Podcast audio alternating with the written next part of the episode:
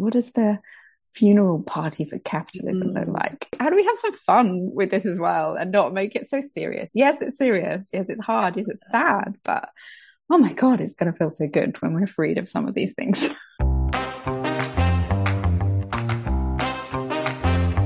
This is Leaving Well, where we unearth and explore the realities of leaving a job, role, project, or title with intention and purpose, and when possible, joy.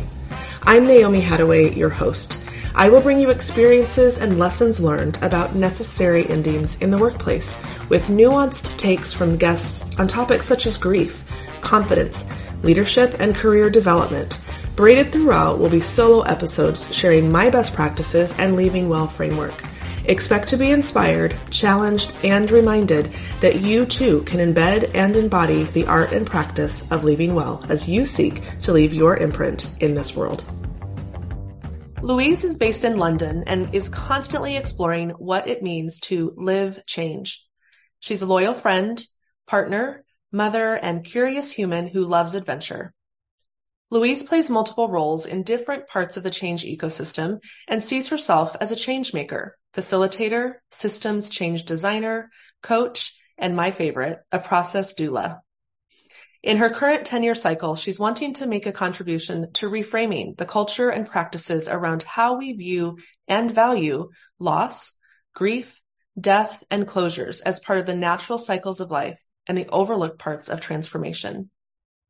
Louise currently has a role at 30 Percy Foundation, is seeding the decelerator, as well as being a freelance pollinator and connector between spaces around governance, endings, and the wider funding ecosystem. Louise is also an aspiring and reluctant writer. Louise, I'm so glad to have you on this episode. And I would love for you to start by telling us a little bit about your own transition and change story. Thank you. And thanks for having me here. I've been admiring a lot of your work from afar, so it's great to have this conversation as someone else that is kind of really talking about this topic that is lesser spoken, but starting to be more.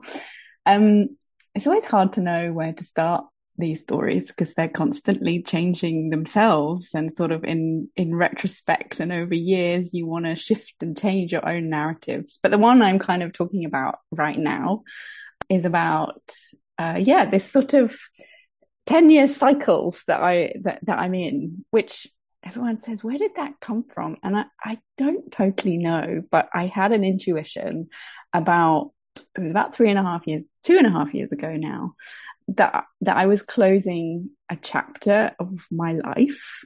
Um, and thinking back, it was about a 10 year cycle And at that point in time, I was, I'd been in a role for 13 and a bit years. Um, I'd recently become a mother, so lots was kind of shifting in my personal life. And I just felt like I was entering a different phase. I know I have a tendency to get excited and swept away by new things, and I didn't want that to happen. Um, and I really felt like this this next cycle, I wanted to be rooted in all that I had learned before in the kind of previous 10 years and also kind of kind of rooted and have a have a depth that sometimes when you get carried away with a new shiny thing you kind of forget where that's come from so I so I took a bit of time and did uh, a whole lot of reflection actually on what were these seemingly disparate projects and experiments and bits of work that I've been doing like what really connected those things. And I was actually pleasantly surprised that some of those themes and threads weren't far from the surface. They just needed a bit of kind of uh, attention and space to to unearth them, really. And I, I did this mostly for myself. I took a, a, small month sabbatical away from the work I was doing at that time, and actually stepping out of the pattern that I'd been used to was really, really important in terms of uh, feeling like I could orientate and have perspective in what came next. At the end of that month, I did decide that I did need to leave the role that I'd been in, and that and that was huge because being in a place, a very formative place uh, for 13 years is a really long time. That was the majority of my professional career at that point, and it had been an amazing place that I learned and grow, grew, and sort of became who I am now. Uh, and it was a hard place to leave because it was really wonderful, but I knew it was the right time to go as well. So I kind of did that. And I, I and I'd had this sense that when you're doing change work, yeah, you love the thrill of the new, the honeymoon period when things are easy and things get hard and things get difficult towards the end and but you sort of drop off a cliff and you just walk on to the next one and then start again. And this sort of funny trauma cycle of like starting investing in relationships it gets hard and then you can't carry on and then repeat and then repeat and then repeat was kind of like surely something else is going on here that actually means we should maybe pay attention to that kind of last bit because that's where all the kind of goodness sits and comes. And we're actually we're missing out a whole lot of learning by ignoring the end part. So i kind of i, I closed my last 10 year cycle by really designing a really good ending from that role to a point where it it felt good. I felt like i'd said everything i needed to do. It felt like my birthday when i left. And so the next cycle started and yes, it was sort of a start and end, but but we think about these things as binary, but they're actually a process. So the end of my last cycle was the beginning of my next. I think that's where a lot of the writing came in because a lot of that time really consolidating some of the threads and themes that had been consistent for me came out in the form of writing for myself as you said at the beginning, I'm a reluctant writer, but I literally, it felt like it was pouring out of me and I kind of couldn't stop it almost. I turned them into imperfect blogs. And the sort of lovely surprise has been that that writing has become a bit of a beacon for the very thing and, and the type of work and the type of people that I would never could have dreamed of meeting had I just kept it to myself. So I did it for me, but it's been a really wonderful surprise that actually some of those words and reflections have really resonated and have kind of led to a whole bunch of interactions and experiences like this one in some ways that wouldn't have been possible anyway. And I'm kind of being really upfront about this is who I am and this is what I'm looking at as part of that. Anyway, that was quite a lot. There's probably bits to dig into. And it doesn't I, always make sense either. well, but that's, I think, the beauty of it is that it doesn't make sense always and it isn't linear and I love that you were talking about kind of the S curve almost of yeah. beginnings and endings. And I love and I'm so thankful that you didn't keep it to yourself, your writing and your thoughts and reflections, because I think in the imperfect is when we can all resonate uh, and pick up what you're signaling of, of what you're, what you've learned. Are there any other words or themes that kind of rose out of your reflection time that you would use to describe what you've learned? I keep coming back to this and having conversations with it. But I think that reflection time was really about sort of distilling. And another friend has been talking about like bundling and weaving and these moments where you just want to gather things together and and see what that means now. Harvesting i best guess would be another. I feel like there's lots of different metaphors for what that phase is.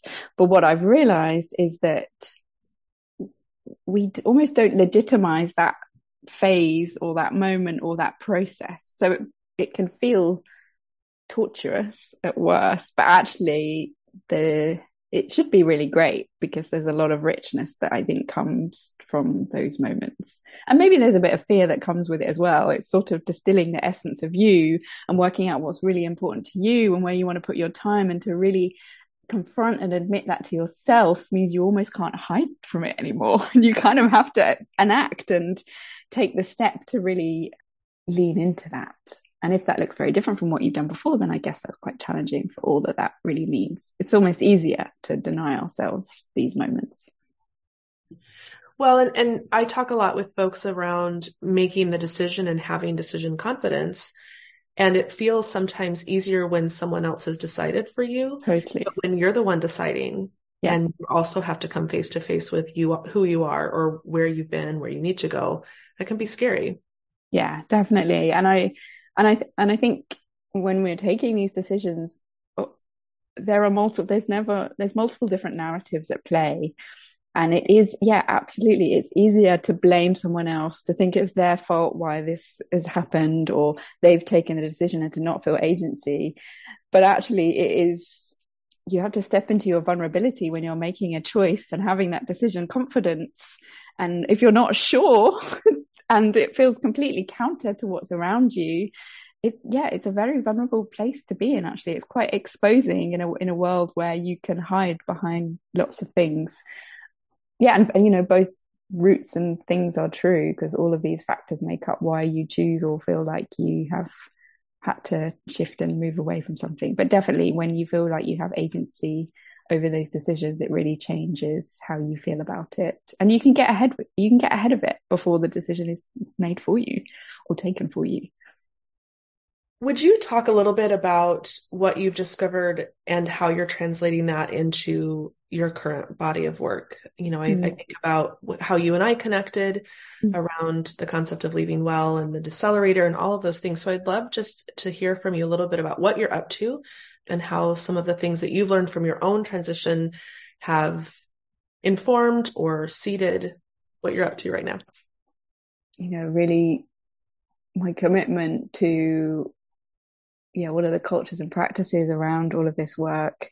It means I'm I'm playing this out on so many different levels and the very personal to the groups and organizations that I'm part of to uh, sort of wider field and there in particular i think it's about having visibility of talking about these things making it okay being okay to ask the question and giving people permission and legitimacy that this space and these explorations are valid and not just valid but absolutely necessary for the work that we're talking about.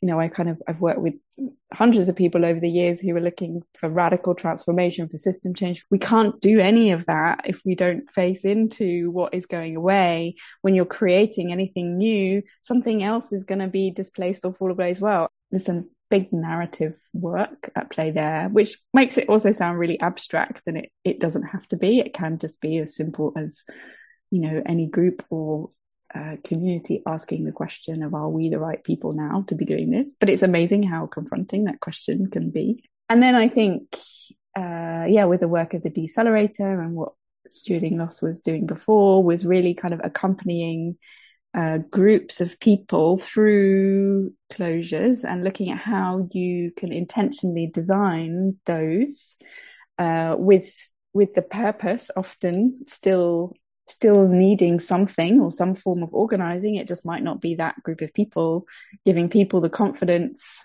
to not see it as a failure, which so often is assumed, but to actually take the learning, not be as traumatized by these experiences and then take them on to the next things. Because while, while these realities aren't met, we're just holding them with us and we're taking them to the next place we're being. So yeah, just, just showing that you can design these things with care and intention, even when they're really difficult. I'm wanting to really open up the stories, the practices, the materials. Like there's a very, it's quite a creative field at the moment because there are people starting to, it feels like people starting to kind of come out of the woodwork and talk about their experiences, both good and bad, to share the materials and resources. So yeah, feeling, feeling like, um, there's a role in some of the work I can play in really seeding and catalyzing and, and yeah, spreading them a bit further. And I, and I can see, slowly, not because of me, I think because of lots of these people doing things, people are starting to pick stuff up and there's much there's there's a bit more talk about these things now and there are more events happening. Like it's something is shifting. Um, maybe not at the scale that we need it to be yet but i feel quite confident that more and more people are taking this seriously and putting the care and intention into it. Well, and I think that it, it may not be at the scale that we want, but that's how all great movements start is yeah.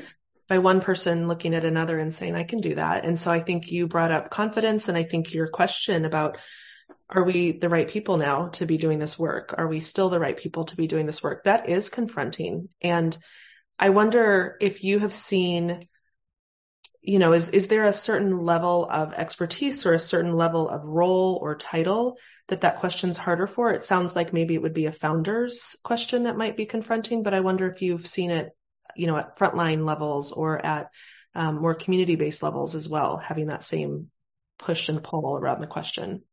Yeah, I think definitely the sort of founder, CEO, significant leadership positions, it's, it is, it can be really difficult, particularly when you know so much of your time and energy but also your identity is wrapped up into these causes or issues and you know your very existence is sort of tied to whether this thing works or not so i think it's really difficult there but i'm you know i'm seeing people design great succession plans and to design in you know over the long term things and to to call in support sooner.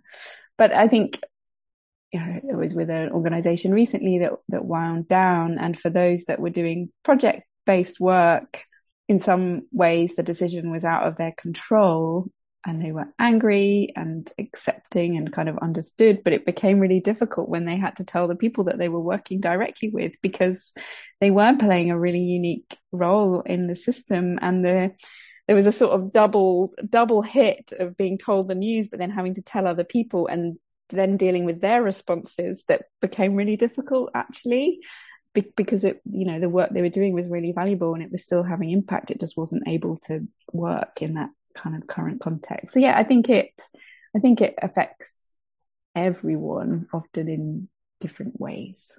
So this question you weren't prepared for but i'm curious what you would say around the idea that if we if we name something such as a necessary ending or a really powerful positive succession plan, if we name something like that in the beginning, does it make endings easier if we talk about or name something that it's maybe not forever?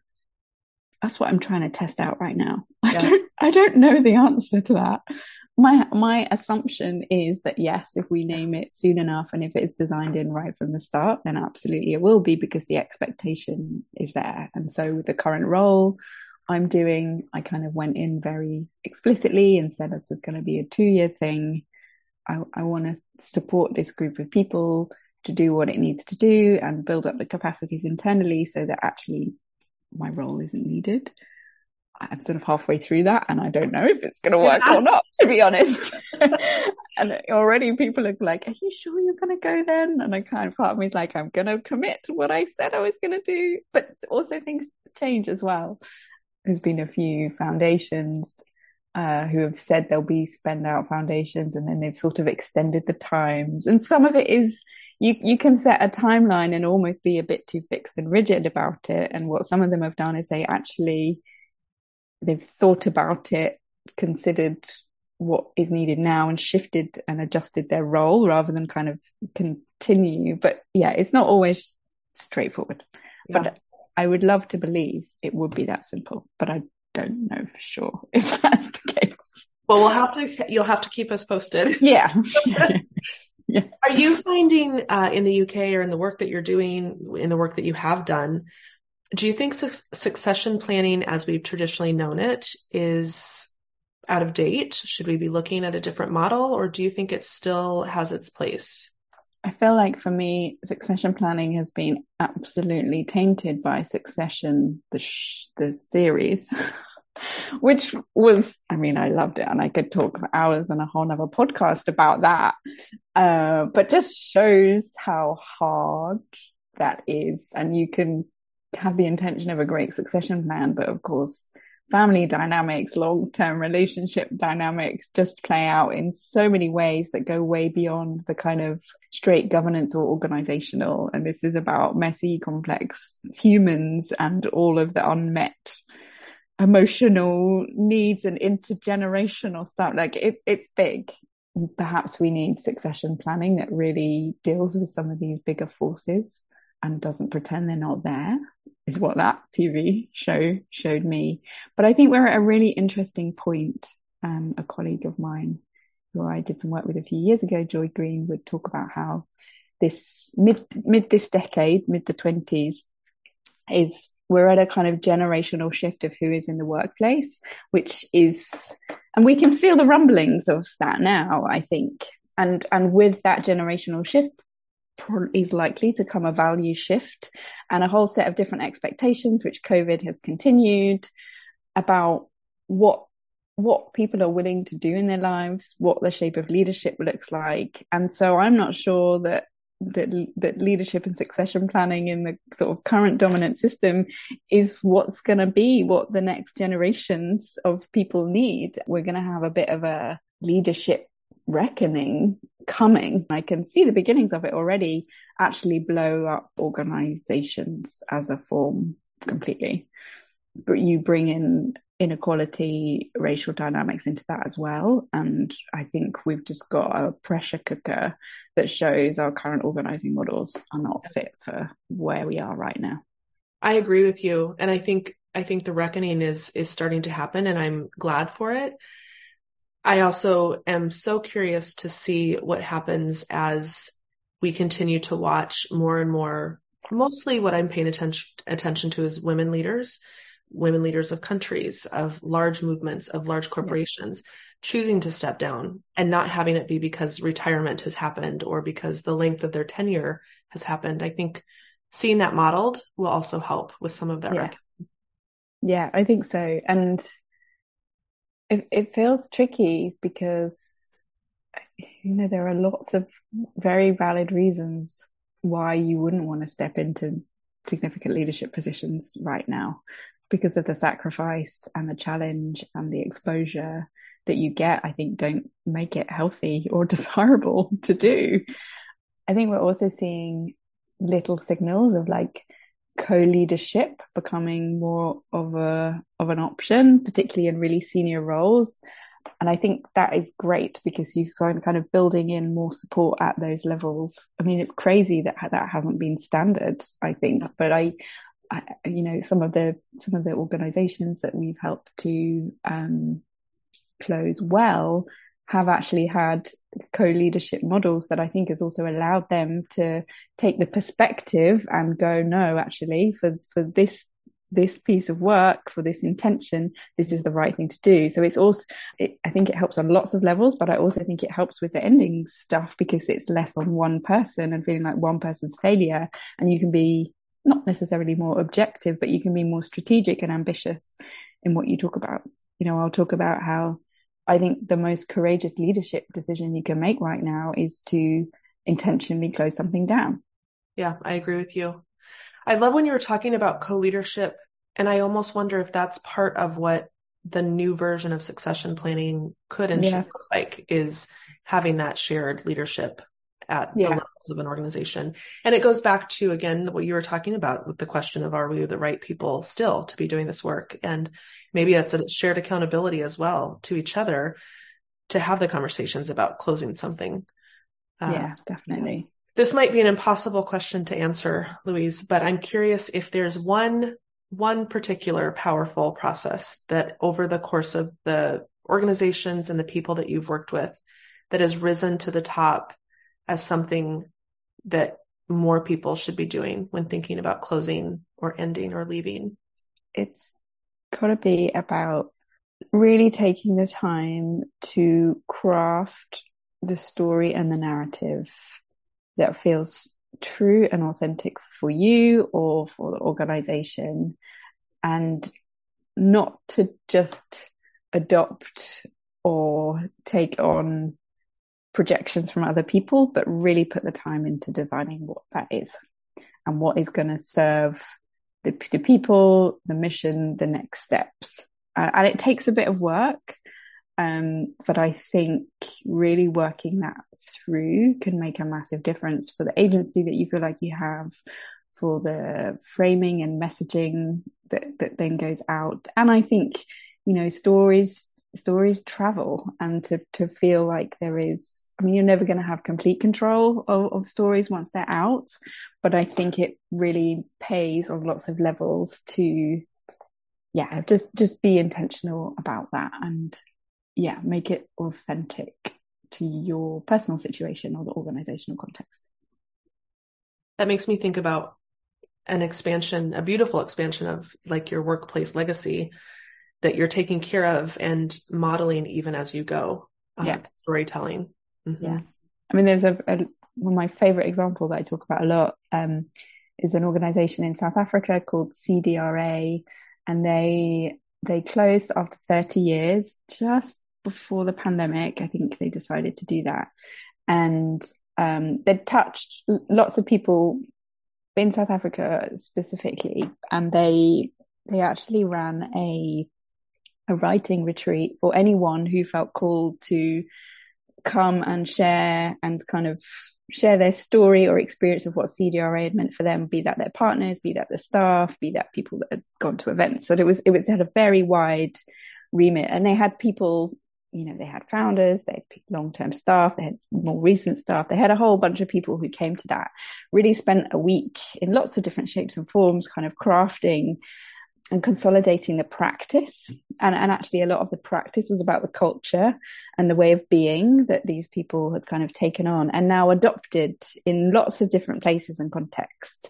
And they they did they actually did a year's worth of events after they'd closed, which sounded so long and sounded crazy. But for that group of people, that's what felt really important. And I mean, that was an event every couple of months over a pandemic year. So when everyone was kind of online as well. And that's how I got to know them. And they just, you know, they, they spoke a bit of the stories of some of these practice and they, you could see they were literally seeding this around the world.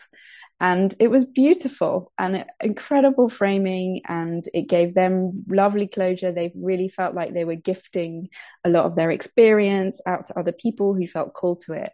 And I just think it's a really great example of putting putting care into the stories and then seeing how they can spread way beyond whatever you could do.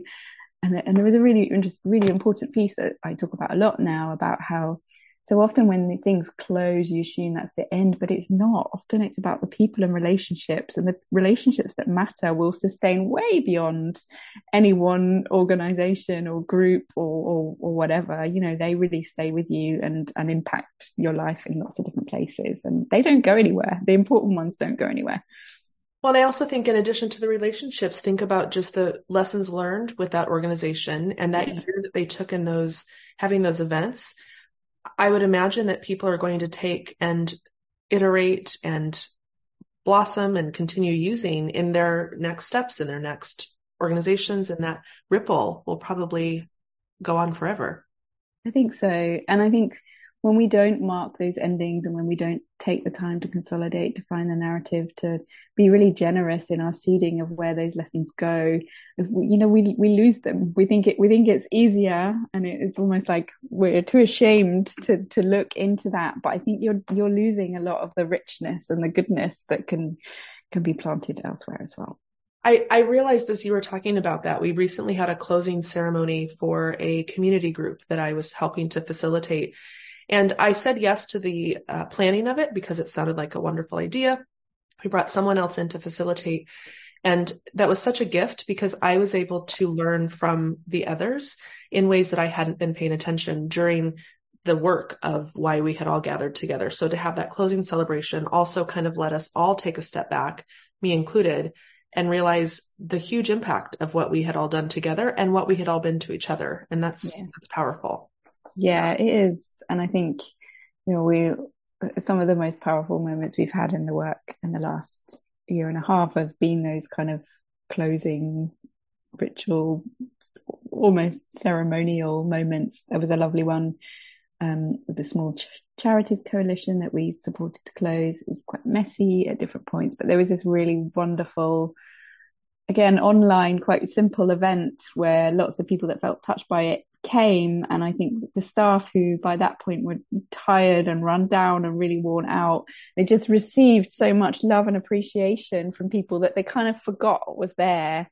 And it, it just felt, it felt really great to kind of leave with that actually and to be seen and to be witnessed in these transition moments. That's beautiful.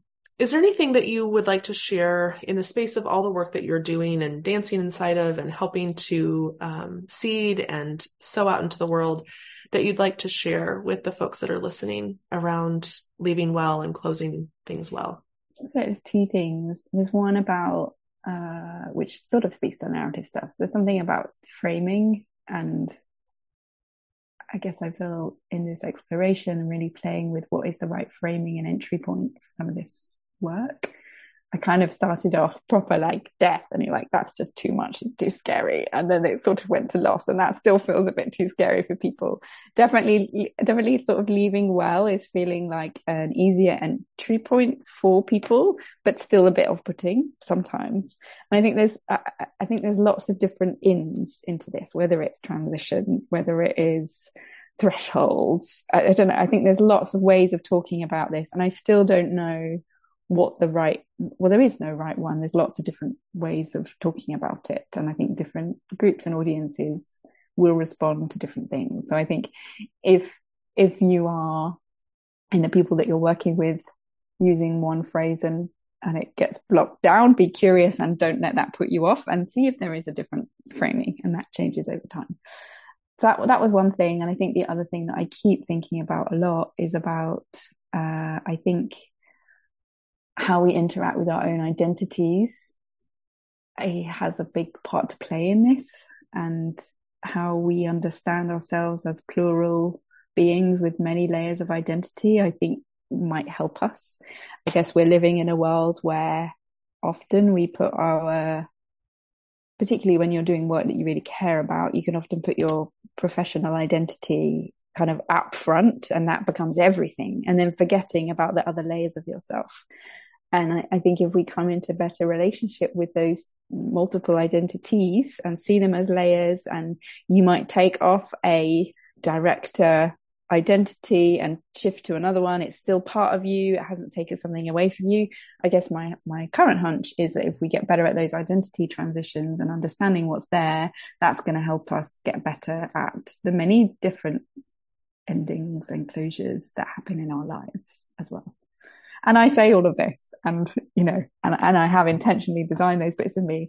And then late last year, I got to the point where without realizing I was suddenly moving house and neighborhood, a community group I was part of ended and I felt really rocked by it. And I was like, no, but I know this stuff. But it like, it, it completely knocked me sick. So you can care and be intentional about all these things and they still take you by surprise. And, but that, but I think that, I think there was something about multiple identities were coming to a point of change in myself. And I was like, oh, I've done all this work to rewrite my own narrative. I need to do it again.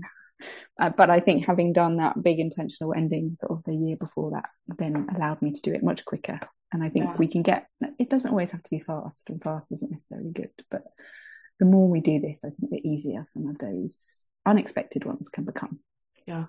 Well, and I, I think that so many people, when I talk with them, they, I love that you said that about the identity piece because that would probably help someone's reaction to or interaction with the process of something ending naturally. If they're able to shed or put aside or set yeah. to the side, say the director identity, the ending might look different and feel different. And I think a lot about caretaking. So I am um, through menopause. I we have our uh, youngest child is a senior in high school, and so she's almost out of the house. Yeah. And I think a lot about the caretaking identities that so many of us have, and how that can we have normalized that. We call it empty nest. We call it yeah. all sorts of other things.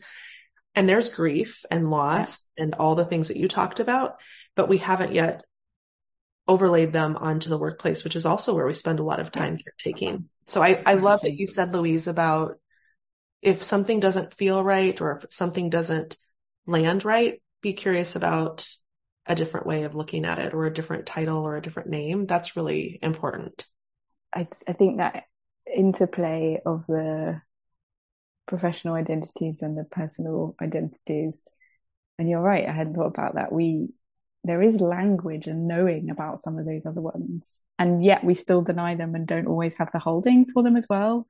In and interestingly, I even denied my own one of those transitions when I was talking about yeah, moving house and neighborhood, leaving a community group. It was also felt like I was I was leaving that early motherhood stage and then kind of parenting. There's so many parenting transitions; it's insane yes. Yes. and requires so many shifts. And then the capacity that you have for other things is completely different. While while I think we have a bit of language and knowing around that, I think there's still a lot of part of it part of me becoming a mother, I realized I was holding quite a lot of grief actually for my independent life that I was still trying to do all those things, but I physically couldn't, but I was, I was acting and carrying on as if I could. I've kind of tried to release, but it's still there. like, um, and it's still part of me as well. And I know, yeah. you know, when my son grows up, in theory, I will have more time and space and capacity again. And it doesn't change that choice and decision. But yeah, it kind of gets intertwined and messy. It does. it is messy. All of it is so messy. Is there anything about change, transition, endings, all the things that people might be either shocked or surprised to hear you say, or that you really, really want people to understand? I think there's something about the hardest part in my experience has been taking a decision. And sometimes you don't even realize you're taking a decision, but the relief when you have taken a decision can be massive and really liberating and, and a release. Um, and I think a lot of time, and maybe myself included, we carry around the possibilities and the potentials and the different routes, and they weigh heavy on us, actually. So maybe that thing you've been putting off is a bit easier because when you have made that decision and you've started to tell people, then you have to follow through. And yeah, the, the act of talking to people and, and being accountable, I think is quite powerful. But yeah, I think that's been my biggest, that's been my biggest surprise. And then the piece about endings and beginnings is the same process. You know, there's a sort of when we deny an ending, we're also denying a new beginning. And I've seen that framing really help people go, oh, okay.